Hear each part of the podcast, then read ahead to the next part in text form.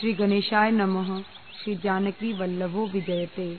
श्री रामचरितमानस चतुर्थ सोपान किष्किंधा कांड।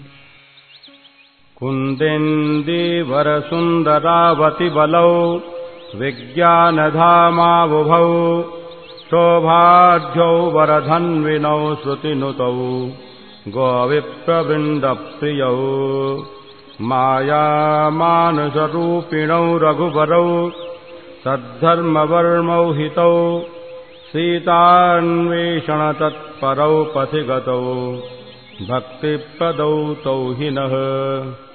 ब्रह्माम्भोधिसमुद्भवम् कलिमलप्रध्वंसनम् चाव्ययम् श्रीमत्सम्मुखेन्दुसुन्दरवरे संशोभितम् सर्वदा।